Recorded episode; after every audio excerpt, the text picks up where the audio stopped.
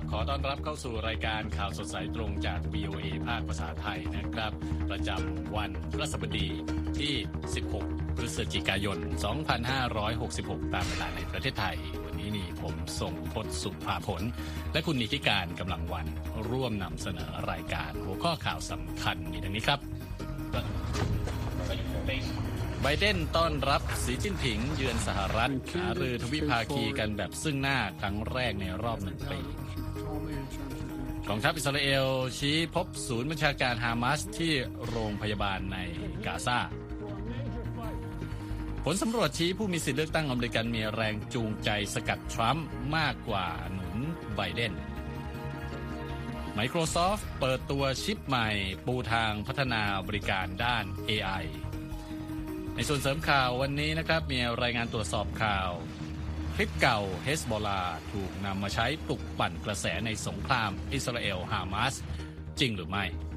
ส่งท้ายกันวันนี้นะครับม้าป่าสีเทาหวนคืนอุทยานแห่งชาติ รัฐแคลิฟอร์เนีย ติดตามรายงานเหล่านี้ได้จาก VOA ภาคภาษาไทย กรุงวอชิงตันครับ ครับวันนี้นะครับนครซานฟรานซิสโกก็ได้ต้อนรับผู้นำ หลายประเทศด้วยกันนะฮะค่ะโดยเฉพาะ ประธานาธิบดีสีจิ้นผิง และประธานาธิบดีโจไบเดนซึ่งมีการประชุมแบบทวิภาคีกันเป็นครั้งแรกในรอบหนึ่งปีด้วย คุณใช่ค่ะพิการมีรายละเอียดใช่ไหมค่ะ ซึ่งทางผู้นำทั้งสองนะคะ ก็พบปากปันพบปากกันเป็นครั้งแรกในรอบหนึ่งปีเมื่อวันพุธนะคะ ก็ในสถานที่ที่จัดการประชุมสุดยอดเอเปกที่นครซานฟรานซิสโกนะคะ โดยการพบกันของผู้นำทั้งสองนั้นอาจช่วยผ่อนคลายความขัดแย้งในด้านการทหารและการทูตค่ะ ทั้งยังช่วยผลักดันการแก้ปัญหาสารเสพติดและหัวข้อที่ทันยุคทันสมัยอย่างเรื่องปัญญาประดิษฐ์นะคะ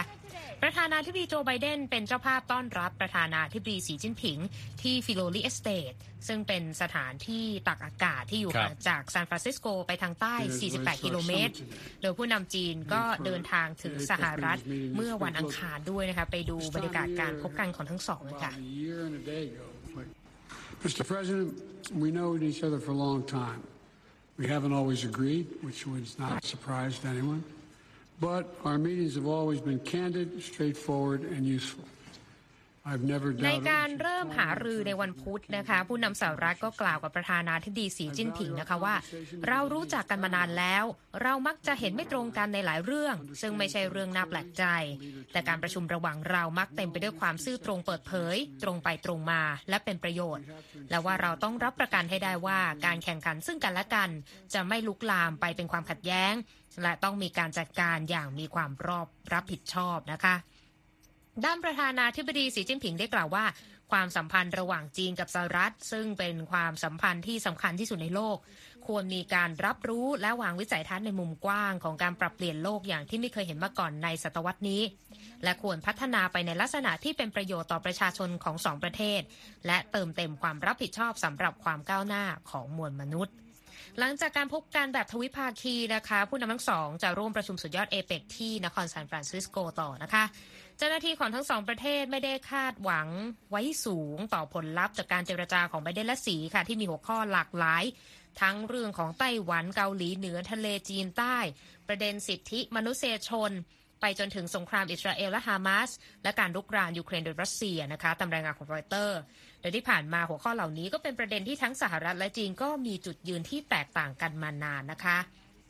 ฝั่งนักวิเคราะห์กล่าวว่าสีจะพยายามทำให้การพบกันครั้งนี้ เป็นไปอย่างราบรื่นค่ะ เพื่อสะท้อนต่อชาวจีนในประเทศว่า เขาสามารถบริหารจัดการความสัมพันธ์กับสหรัฐได้ดี ขณะที่ประเทศกำลังเผชิญกับความกังวลในเรื่องเศรษฐกิจและการลงทุนจากต่างชาติที่ลดลงในช่วงที่ผ่านมาค่ะ ก็ไปดูบรรยากาศของการประชุมเอเปกบ้างนะครับ เส้นทางจากสนามบินไปยังสถานที่จัดประชุมเอเปกก็มีผู้คนรวมตัวกันประท้วงจีนนะครับ แล้วก็มีกลุ่มที่ออกมาแสดงตนสนับสนุนด้วยเช่นกัน ภาพลักษณะนี้เป็นสิ่งที่อาจจะไม่คุ้นตาประธานาธิบดีสีจิ้นผิงนะครับที่เดินทางมาสหรัฐ ครั้งสุดท้ายก่อนหน้านี้ย้อนกลับไปถึง 6 ปีที่แล้วคุณนิติการ หากพิจารณาถึงสถานที่ที่จัดการหารือทวิภาคี ครั้งนี้นะครับก็คือ Filoli Estate เนี่ยมีพื้นที่กว้างห่างจากซานฟรานซิสโกพอสมควรนะครับ ผู้นำทั้งสองก็ได้พบกันในบรรยากาศที่สงบปลอดภัย แล้วก็สามารถเว้นระยะจากความวุ่นวายในเมืองได้ ประธานาธิบดีไบเดนพยายามสร้างสัมพันธ์ทางการทูตโดยตรงในระดับบุคคลกับสีนะครับซึ่งเป็นผู้นำจีนที่ทรงอิทธิพลที่สุดตั้งแต่เหมาเจ๋อตุง ไบเดนหวังว่าจะสามารถผ่อนเพลาความไม่ลงรอยกันของทั้งสองประเทศที่มีความตึงเครียด เพิ่มขึ้นเรื่อยๆ ในช่วงหลายปีที่ผ่านมานะครับชองจาเอียน อาจารย์ด้านรัฐศาสตร์จากมหาวิทยาลัย National University of Singapore ที่สิงคโปร์กล่าวนะครับว่าไบเดนและสีกำลังสร้างสัมพันธ์ที่อ่านนิยามได้ว่าคุยไปสู้ไป ที่เป็นวลีที่อดีตประธานาธิบดีเหมาของจีนเคยใช้ช่วงสงครามกลางเมือง อาจารย์ชองกล่าวนะครับว่าการเจรจาลักษณะนี้คือการหารือระหว่างกันแต่ก็สร้างสมกำลังฝ่ายตนไปพร้อม ๆ กันนั่นเองทางด้านทำเนียบขาวหวังนะครับ ว่าการเจรจาครั้งนี้จะเปิดทางให้มีการหารือครั้งต่อไปในอนาคตด้วยนะครับโฆษกทำเนียบขาวจอห์นเคอร์บี้กล่าวกับผู้สื่อข่าวว่าเราทั้งหมดคาดหวังว่า จะมีการพูดคุยกันที่เกิดผล และหวังว่าจะเป็นสิ่งที่ปูทางไปสู่การติดต่อสื่อสารและการหารือของทั้งสองทีม เพิ่มขึ้นในอนาคตนะครับทั้งนี้ผู้นำทั้งสอง พบปะภายใต้บรรยากาศที่ตอนนี้ประเทศในเอเชีย โดยเฉพาะเพื่อนบ้านของจีนกำลังกังวลต่อท่าทีของจีน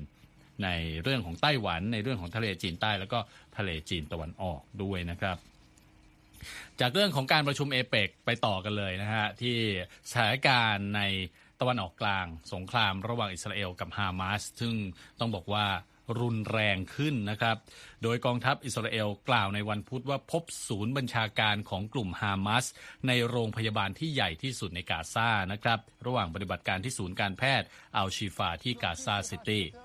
ท่าทีดังกล่าวสร้างความกังวลจากนานาชาติต่อชะตากรรมของพลเรือนที่อยู่ในโรงพยาบาลแห่งนี้นะครับ โรงพยาบาลอัลชิฟาเป็นเป้าหมายสำคัญในการบุกของทหารอิสราเอล ซึ่งเชื่อว่าสถานที่แห่งนี้เป็นหัวใจของปฏิบัติการของฮามาสนะครับ อิสราเอลกล่าวว่าภายใต้โรงพยาบาลแห่งนี้มีอุโมงค์ที่ฮามาสใช้เป็นศูนย์บัญชาการ โดยฝ่ายกลุ่มติดอาวุธนี้ปฏิเสธคำกล่าวอ้างของอิสราเอล โฆษกของกองทัพอิสราเอลนะครับพลเรือตรีแดเนียลฮาการีกล่าวว่าหลังจากที่ฐานอิสราเอลล้อมโรงพยาบาลแห่งนี้เป็นเวลาหลายวัน ก็เคลื่อนกำลังเข้าไปแล้วก็พบอาวุธ อุปกรณ์ในการรบและเครื่องมือเทคโนโลยีอื่นๆนะครับเขาบอกได้ว่าการค้นสถานพยาบาลแห่งนี้จะดำเนินต่อไปกองทัพอิสราเอลเผยคลิปวิดีโอที่แสดงภาพสิ่งของเหล่านั้น จากตึกหลังหนึ่งที่ไม่ได้เปิดเผยรายละเอียดอื่นๆนะครับนอกจากว่าอยู่ในหมู่อาคารที่โรงพยาบาลดังกล่าว ในคลิปยังได้แสดงภาพปืนกล ระเบิดกระสุนและเสื้อกันกระสุนด้วย สหรัฐกล่าวว่าข้อมูลข่าวกรองของเจ้าหน้าที่อเมริกัน ยืนยันสนับสนุนคำอ้างของอิสราเอลที่บอกว่าภายใต้โรงพยาบาลแห่งนี้คือศูนย์บัญชาการของฮามาส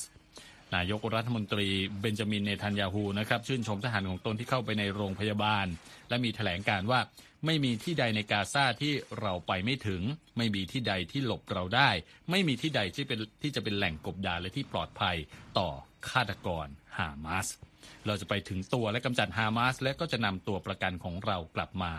สองสิ่งนี้คือเป้าหมายอันศักดิ์สิทธิ์นั่นก็เป็นคำกล่าวของนายกรัฐมนตรีเนทันยาฮูนะครับคุณนิติการค่ะ ไปกันต่อเลยนะฮะ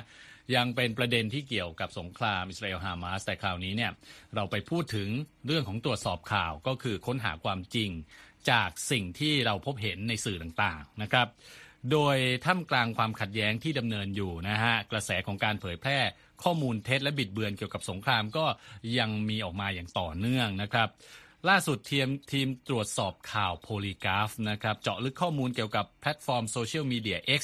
ที่ได้รับเครื่องหมายรับรองของสื่อเบลารุสในโปแลนด์ด้วยนะฮะ ที่เผยแพร่ภาพของขีปนาวุธต่อต้านเรือของกลุ่มเฮสบอล่าที่นำไปสู่การคาดเดาว่ากลุ่มติดอาวุธนี้ จะเข้าไปมีบทบาทในสงครามความขัดแย้งครั้งนี้หรือไม่นะครับ คุณนิติการกำลังวันมีรายงานเรื่องนี้มาเสนอ ค่ะสงครามอิสราเอลฮามาสดำเนินไปเป็นเวลาหนึ่งเดือนแล้วนะคะและนักวิเคราะห์ก็ยังคงตั้งคำถามค่ะว่ากลุ่มติดอาวุธเฮสบอลาในเลบานอนนั้นจะเข้ามามีส่วนเกี่ยวข้องในความขัดแย้งนี้ได้แค่ไหนนะคะ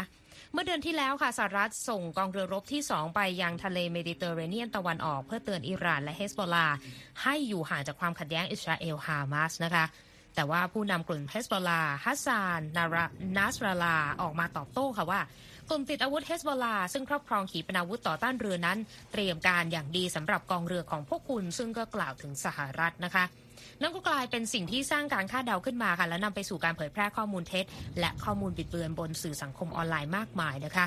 โดยที่เป็นประเด็นก็คือ Nexta สื่อเบลารุสที่มีสำนักงานใหญ่ในโปแลนด์ และมีผู้ติดตามบนสื่อสังคมออนไลน์ X มากกว่า 1 ล้านรายโพสต์วิดีโอที่แสดงให้เห็นส่วนหัวรบของขีปนาวุธเฮสบอลาโดยโพสต์ดังกล่าว มีการระบุข้อความว่า เฮสบอลาเผยแพร่วิดีโอที่แสดงให้เห็นขีปนาวุธต่อต้านเรือ หลังจากสื่อรายงานการมาถึงของเรือรบสหรัฐ ในทะเลเมดิเตอร์เรเนียนตะวันออกค่ะ อืมโอ้ถือว่าเป็นโพสต์ที่มีผู้ติดตามมากกว่าหนึ่งล้านคนนะฮะ คราวนี้เนี่ย ทีมตรวจสอบของ Polygraph เขาฟันธงว่าอย่างไร เกี่ยวกับโพสต์นี้ค่ะสำหรับประเด็นนี้นะคะ ข้อความดังกล่าวก็เป็นสิ่งที่ต้องบอกว่าสร้างความเข้าใจผิด เนื่องจากว่าวิดีโอดังกล่าวจากกลุ่มเฮสบอลาเนี่ยเป็นคลิปที่เคยเผยแพร่ไปครั้งแรก ย้อนกลับไปเมื่อปี 2019 นู่นนะคะ และไม่ได้สร้างขึ้นเพื่อที่จะตอบโต้การเดินเรือของสหรัฐ ในทะเลเมดิเตอร์เรเนียนค่ะครับโดยโพสต์ที่ปรากฏในสื่อสังคมออนไลน์ X นะคะมีการระบุว่าโพสต์ของ Nexta นั้นเชื่อมโยงกับโพสต์ในแพลตฟอร์มนี้ ที่มีวิดีโออันเดียวกันอยู่เลย เมื่อเดือนกันยายนปี 2019 ซึ่งในวิดีโอเดียวกันนี้มีข้อความที่ระบุว่าเฮสบอลาแสดงขีปนาวุธที่มีศักยภาพในการจมเรือรบใด ๆ ก็ได้ แล้วก็มีแคปชั่นอื่นอย่างเฮสบอลาเผยขีปนาวุธที่สามารถทำลายเรือรบทุกประเภท และทำลายล้างทุกคนที่อยู่บนเรือ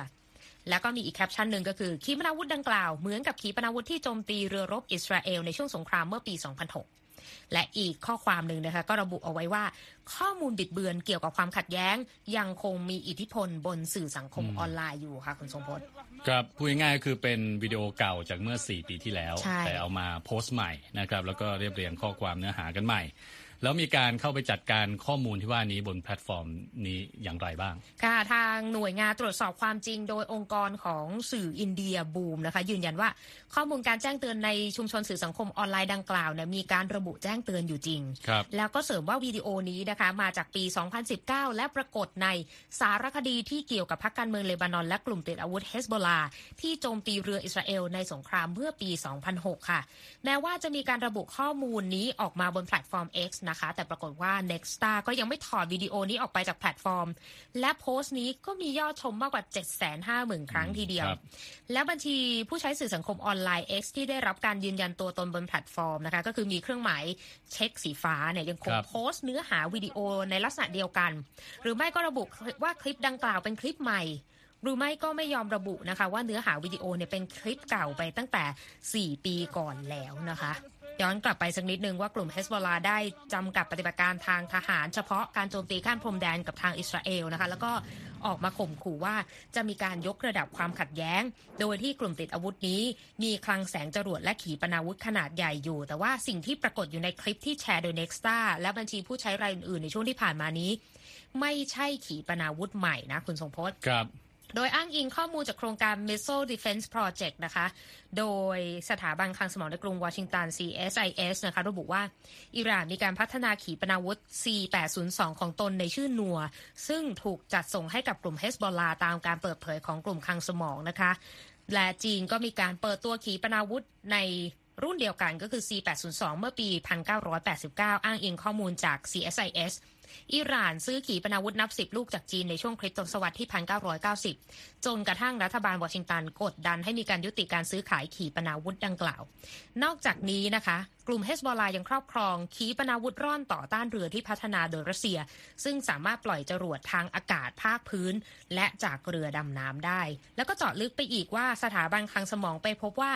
กลุ่มเฮสบอลาโจมตีเรือรบอิสราเอลย้อนกลับไปเมื่อเดือนกรกฎาคมปี 2006 ด้วยขีปนาวุธ C802 นะคะครับแต่ว่าเรือรบอิสราเอลสามารถป้องกันตนเองจากการโจมตีนี้ได้แต่พอมีการสืบสวนข้อมูลเชิงลึกไปนะคะ เขาบอกว่าไม่ใช่ปัญหาความล้มเหลวด้านข่าวกรองนะคุณสมพศแต่เป็นเรื่องก็คือลูกเรือปิดระบบป้องกันขีปนาวุธดังกล่าว ที่เรือรบของอิสราเอล เพราะคิดว่ากลุ่มติดอาวุธนี้ไม่มีศักยภาพในการครอบครองอาวุธลักษณะดังกล่าวค่ะ ครับโอ้ขอบคุณครับขอบคุณครับ คุณนิติการก็เป็นข้อมูลที่น่าสนใจหลาย ๆ ด้านเลยทีเดียวนะฮะเกี่ยวกับเรื่องของข้อมูลที่ถูกเผยแพร่ในสื่อสังคมออนไลน์ต่าง ๆ นะครับ เกี่ยวกับสงครามของอิสราเอลและกลุ่มฮามาสนะครับ คุณฟังสามารถเข้าไปติดตามนะครับ อ่านเรื่องที่คุณนิติการเพิ่งอ่านให้ฟังเนี่ยนะฮะทางเว็บไซต์ voa thai com ได้นะครับ รวมทั้งสื่อสังคมออนไลน์ของเรานะครับ Facebook YouTube Instagram แล้วก็ X ด้วยครับ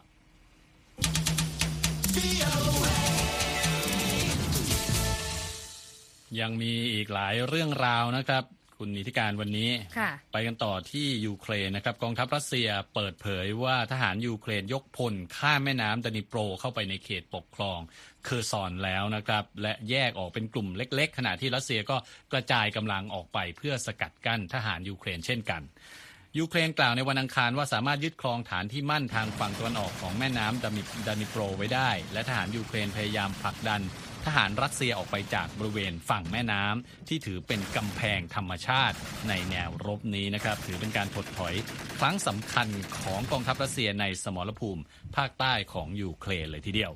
วลาดิเมียร์ซัลโดนะครับผู้ว่าการเขตเคอร์ซอนที่ได้รับแต่งตั้งจากรัสเซียมีแถลงการว่าทหารยูเครนสามารถ ข้ามแม่น้ำดานิโปรเข้าไปยังเขตเคอร์ซอนได้จริง แต่ก็ต้องสูญเสียกำลังพลไปมากและว่าทหารยูเครนกระจายกำลังเป็นกลุ่มเล็กทั่วพื้นที่ราว 20 กิโลเมตร บริเวณเมืองครินกี้ห่างจากเมืองเคอร์ซอนประมาณ 30 กิโลเมตร ซึ่งรัสเซียยึดครองได้ตั้งแต่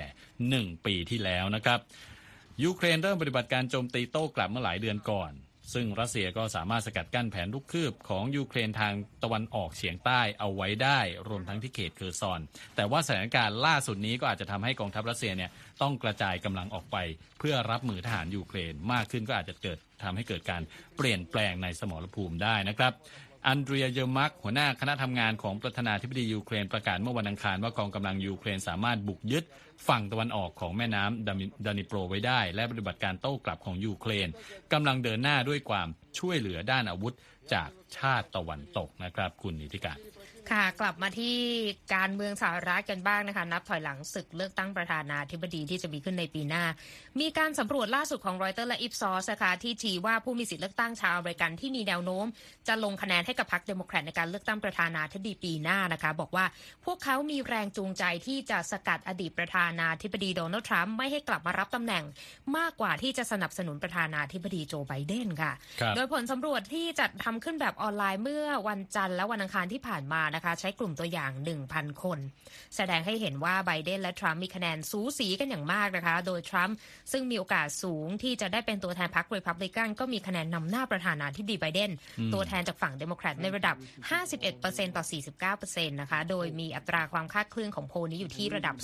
4%โดยประมาณ 50%ของผู้สนับสนุนไบเดนบอกว่า จะต่อต้านโดนัลด์ทรัมป์และนโยบายของทรัมป์เทียบกับ 38%ของผู้ที่บอกว่าจะสนับสนุนไบเดนและนโยบายของไบเดนนะคะสำหรับกลุ่มผู้สนับสนุนทรัมป์40%บอกว่าจะออกเสียงต่อต้านไบเดนและ 42%บอกว่าจะสนับสนุนทรัมป์ซึ่งอยู่ในระดับที่พอๆกันนั่นเองนะคะ ทางนักวางยุทธศาสตร์การหาเสียงของเดโมแครตก็บอกว่าผลโพลในลักษณะนี้ชี้ให้เห็นว่าไบเดนต้องเร่งเครื่องมากขึ้นในการเลือกตั้ง โดยเฉพาะรัฐที่เป็นรัฐสมรภูมิสำคัญนะคะ แล้วก็ เน้นเรื่องการแสดงข้อมูลเปรียบเทียบผลงานของไบเดนกับทรัมป์แทนที่จะมุ่งเน้นการโจมตีทรัมป์เป็นหลักนะคะ โดยไมเคิลเซราโซนะคะผู้ที่เคยทำงานกับคณะหาเสียงของอดีตประธานาธิบดีบารักโอบามาก็บอกว่าไบเดนต้องสามารถอธิบายวิสัยทัศน์ทางเศรษฐกิจของตน ภายใต้นโยบาย Bidenomics มากกว่านี้ ไม่ใช่เพียงแค่พึ่งพาการหาเสียงต่อต้านทรัมป์เพียงอย่างเดียวนะคะ แต่ว่าเราก็ทราบกันว่าที่ผ่านมานะคะคะแนนนิยมในตัวประธานาธิบดีโจไบเดนก็อยู่ในระดับต่ำที่ราว 40%ตลอดเวลา 1 ปีครึ่งที่ผ่านมา โดยส่วนใหญ่ก็ ประเด็นเรื่องเงินเฟ้อค่ะคขรับณะที่อายุของผู้นำสหรัฐที่ย่างเข้า 80 ปี ก็ทำให้คนอเมริกันจำนวนมากเนี่ยเริ่มจะมีความตะขิดตะขวงใจในศักยภาพในการดำรงตำแหน่งอยู่เช่นกัน แต่ที่น่าสนใจในการสำรวจของ Reuters Ipsos เนี่ยนะคะ บอกว่าผู้สมัครอิสระอย่างโรเบิร์ต F. Kennedy Jr. ที่ถูกมองว่าเป็นทางเลือกใหม่ นอกจากทรัมป์กับไบเดน ตอนนี้นะคะกำลังมีคะแนนนิยมเพิ่มขึ้นเรื่อยๆนะคะโดยกลุ่มตัวอย่าง 30%เลือกไบเดน 32%เลือกทรัมป์และ 20%เลือกเคนเนดีในการสำรวจครั้งนี้ค่ะ อืม เป็นตัวแปลกตัวหนึ่งนะฮะ น่าสนใจมากนะครับสำหรับโรเบิร์ตเอฟเคนเนดีจูเนียนะฮะ ไปที่เรื่องของเอ่อเศรษฐกิจอเมริกันบ้างนะครับ ยอดค้าปลีกสหรัฐเดือนตุลาคมลดลงเป็นครั้งแรกในรอบ 7 เดือนนะครับ โดยการซื้อยานยนต์และสินค้าที่เกี่ยวกับงานอดิเรกมีมูลค่าน้อยลง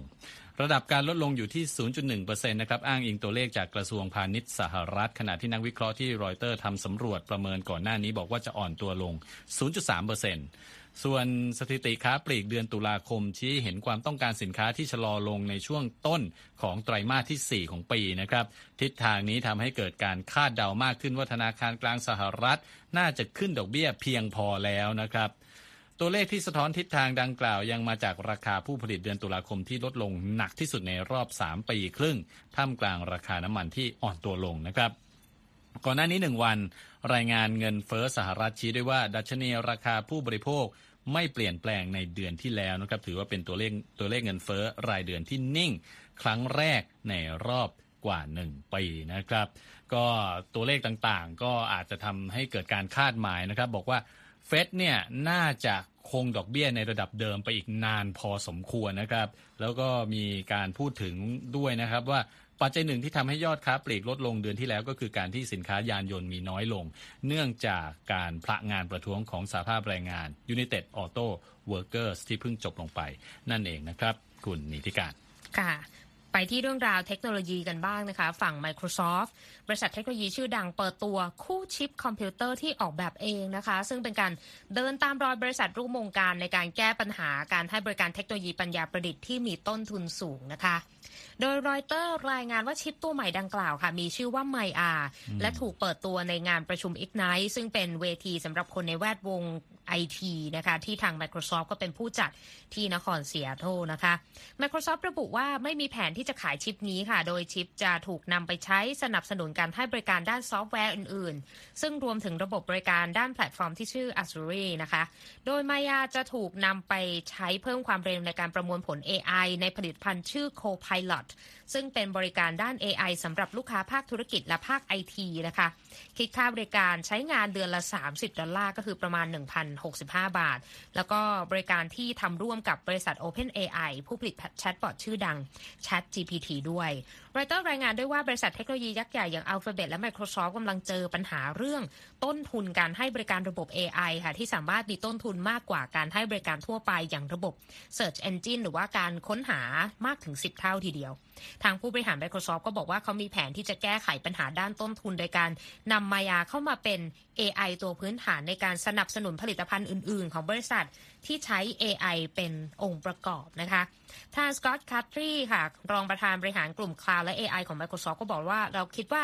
ไม่อาจจะทำให้เรามีทางออกที่ดีขึ้นสำหรับลูกค้าของเราที่มีความรวดเร็ว ต้นทุนต่ำและมีคุณภาพสูงค่ะ ครับผม เรื่องของเศรษฐกิจนะฮะ มาปิดท้ายช่วงนี้ด้วยดัชนีหุ้นคุณนิติการค่ะดาวโจนส์เพิ่มขึ้น 164 จุดนะครับ ปิดที่ 34,991 จุด Standard and Poor's นะครับเพิ่มขึ้น 9 จุด ปิดที่ 4,503 จุด และ NASDAQ เพิ่มขึ้น 7 จุดนะครับปิดที่ 14,104 จุด ส่วนอัตราแลกเปลี่ยนวันนี้ 1 ดอลลาร์แลกได้ 35 บาท 56 สตางค์นะครับคุณฟังกำลังรับฟังข่าวสดสายตรงจาก VOA ภาคภาษาไทยนะครับ เดี๋ยวไป ฟังรายงานเรื่องของหมาป่าสีเทาส่งท้ายครับ ครับหมาป่าสีเทาหรือว่า grey wolf นะครับหวนคืนกลับมาที่ป่าในรัฐแคลิฟอร์เนียอีกครั้งหลังจากหายหน้าไปนานหลายสิบปีนะฮะซึ่งผู้เชี่ยวชาญด้านสัตว์ป่าก็รู้สึกตื่นเต้นนะครับ ที่ได้เห็นการกลับมาของสิ่งมีชีวิตที่ว่ากันว่าฉลาด แล้วก็เป็นมิตรนี้นะครับ แต่เกษตรกรและเจ้าของฟาร์มบางส่วนเขาไม่คิดอย่างนั้นนะสิครับคุณนิติการค่ะ ผู้สื่อข่าว VOA โรบินเกสนะครับมีรายงานมาจากแคลิฟอร์เนีย และคุณธัญพรสุนทรวงศ์มีรายงานเสนอส่งท้ายครับหมาป่าสีเทาที่ใกล้สูญพันธุ์ได้หวนคืนกลับมายังแคลิฟอร์เนียอีกครั้ง หลังจากเวลาผ่านไป 100 ปี ซึ่งเรื่องนี้ทำให้นักชีววิทยาสัตว์ป่าต้องประหลาดใจค่ะ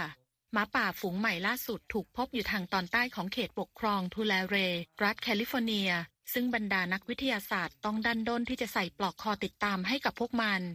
With collars, we have more information. ชักบานัมผู้อำนวยการองค์กรบริหารการประมงและสัตว์ป่าแห่งรัฐแคลิฟอร์เนียกล่าวว่า การใส่ปลอกคอหมาป่าจะช่วยให้เราได้ข้อมูลต่างๆ เพิ่มเติม ในการที่จะตัดสินใจได้ว่าอะไรคือสิ่งที่ดีสำหรับหมาป่าและเหมาะสมสำหรับผู้คนในเมืองนี้ค่ะ นักวิทยาศาสตร์ประเมินว่า มีหมาป่าสีเทา 50 ตัวอาศัยอยู่ในแคลิฟอร์เนีย โดยมีอยู่ 6 ฝูง การติดตามและการทดสอบเผยให้เห็นว่า ฝูงหมาป่าเหล่านี้อพยพมาจากที่ห่างไกลหลายร้อยไมล์ตามธรรมชาติ และผลตรวจ DNA ระบุว่าพวกมันมีความเชื่อมโยงกับหมาป่าในอุทยานแห่งชาติเยลโลสโตนค่ะ นักวิทยาศาสตร์เรียกป่าแถบนี้ว่าดินแดนแห่งยักษ์ เพราะเป็นที่ตั้งของต้นซีคัวยายักษ์โบราณ ซึ่งหมาป่าจะมีพื้นที่มากมายให้พวกมันล่าเหยื่อและผสมพันธุ์ นอกจากนี้พวกมันยังได้อยู่ห่างไกลจากบรรดาเจ้าของฟาร์มปศุสัตว์และผู้คนอีกด้วยนะคะ ผู้เชี่ยวชาญด้านการเกษตรของรัฐให้ข้อมูลว่า เขตปกครองทูแลเรเป็นที่อยู่ของปศุสัตว์มากกว่า 8 0 0 0 0 0 ตัว ซึ่งบรรดาเจ้าของฟาร์มและเกษตรกรหลายร้อยคน ต่างหวาดกลัวว่าหมาป่าจะเป็นอันตรายต่อสัตว์ของตน เครกนัสซัน เจ้าของฟาร์มกิโซเต ซึ่งเลี้ยงแพะอยู่ในบริเวณที่ฝูงหมาป่าทูแลเรครอบครองเป็นบ้านของพวกมัน และตอนนี้หมาป่าเหล่านี้ก็ถูกหมายหัวว่าเป็นอันตรายต่อสัตว์ที่เขาเลี้ยงเอาไว้ค่ะ I use guardian dogs for my goat herds. นัทสันบอกว่า ที่ผ่านมาเขาใช้สุนัขเฝ้าระวังฝูงแพะให้ปลอดภัยจากสิงโตภูเขา หมาป่าโคโยตี้และแมวป่า แต่พวกมันคงไม่สามารถรับมือกับหมาป่าสีเทาตัวผู้ที่โตเต็มวัยได้ค่ะ อย่างไรก็ตาม กลุ่มอนุรักษ์สัตว์ป่าอย่างเช่น Wolf Connection Sanctuary ต้องการที่จะเห็นหมาป่าที่มีถิ่นกำเนิดในแคลิฟอร์เนียเหล่านี้ เจริญเติบโตและขยายพันธุ์ต่อไปค่ะสำหรับที่เขตปกครองทูแลเร องค์การบริหารการประมงและสัตว์ป่าแห่งรัฐแคลิฟอร์เนีย เป็นผู้ดูแลฝูงหมาป่าที่อาศัยอยู่ตามธรรมชาติ การใส่ปลอกคอและติดตามหมาป่าฝูงใหม่นั้น ถือเป็นสิ่งสำคัญที่สุดในตอนนี้ เพื่อให้หมาป่าสีเทาและชาวบ้านในท้องถิ่นสามารถอยู่ร่วมกันได้ในบริเวณเดียวกันค่ะธัญพรสุนทรวงศ์ VOA ภาคภาษาไทย กรุงวอชิงตันค่ะ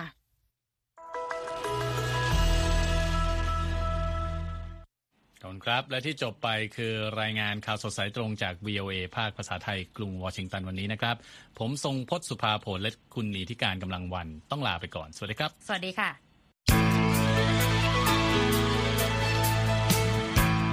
ครับและที่จบไปเป็นรายการจาก VOA ภาคภาษาไทย รายงานสดส่งตรงจากกรุงวอชิงตันประเทศสหรัฐ คุณผู้ฟังสามารถติดตามข่าวสารจากทั่วโลกได้ในทุกที่ทุกเวลา ที่เว็บไซต์ voa thai com รวมถึงทุกช่องทางในโซเชียลมีเดีย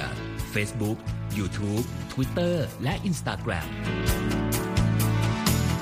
เริ่มต้นวันด้วยการอัปเดตข่าวสารจากทั่วโลก ผ่านรายการข่าวสดสายตรงจาก VOA ภาคภาษาไทย และสุดสัปดาห์กับ VOA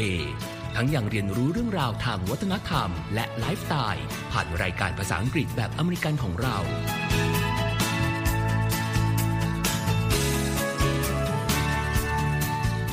ติดตามความเคลื่อนไหวในประเทศสหรัฐ การเมืองอเมริกัน พร้อมเข้าใจที่มาที่ไปของเหตุการณ์สำคัญ รวมถึงข่าวต่างประเทศ จากแหล่งข่าวที่เชื่อถือได้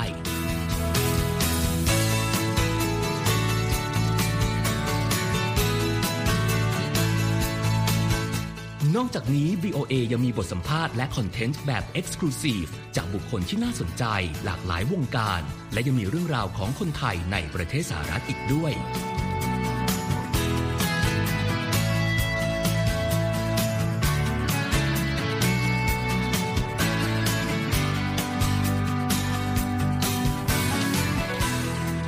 อบคุณนะครับที่ให้ VOA ไทยเป็นส่วนหนึ่งในการติดตามข่าวสารสาระและเกร็ดความรู้ของคุณ จากรายการต่างๆ ที่เรามุ่งมั่นนำเสนอ เพื่อความเที่ยงตรง ทันเหตุการณ์ และมีประโยชน์ในทุกๆวัน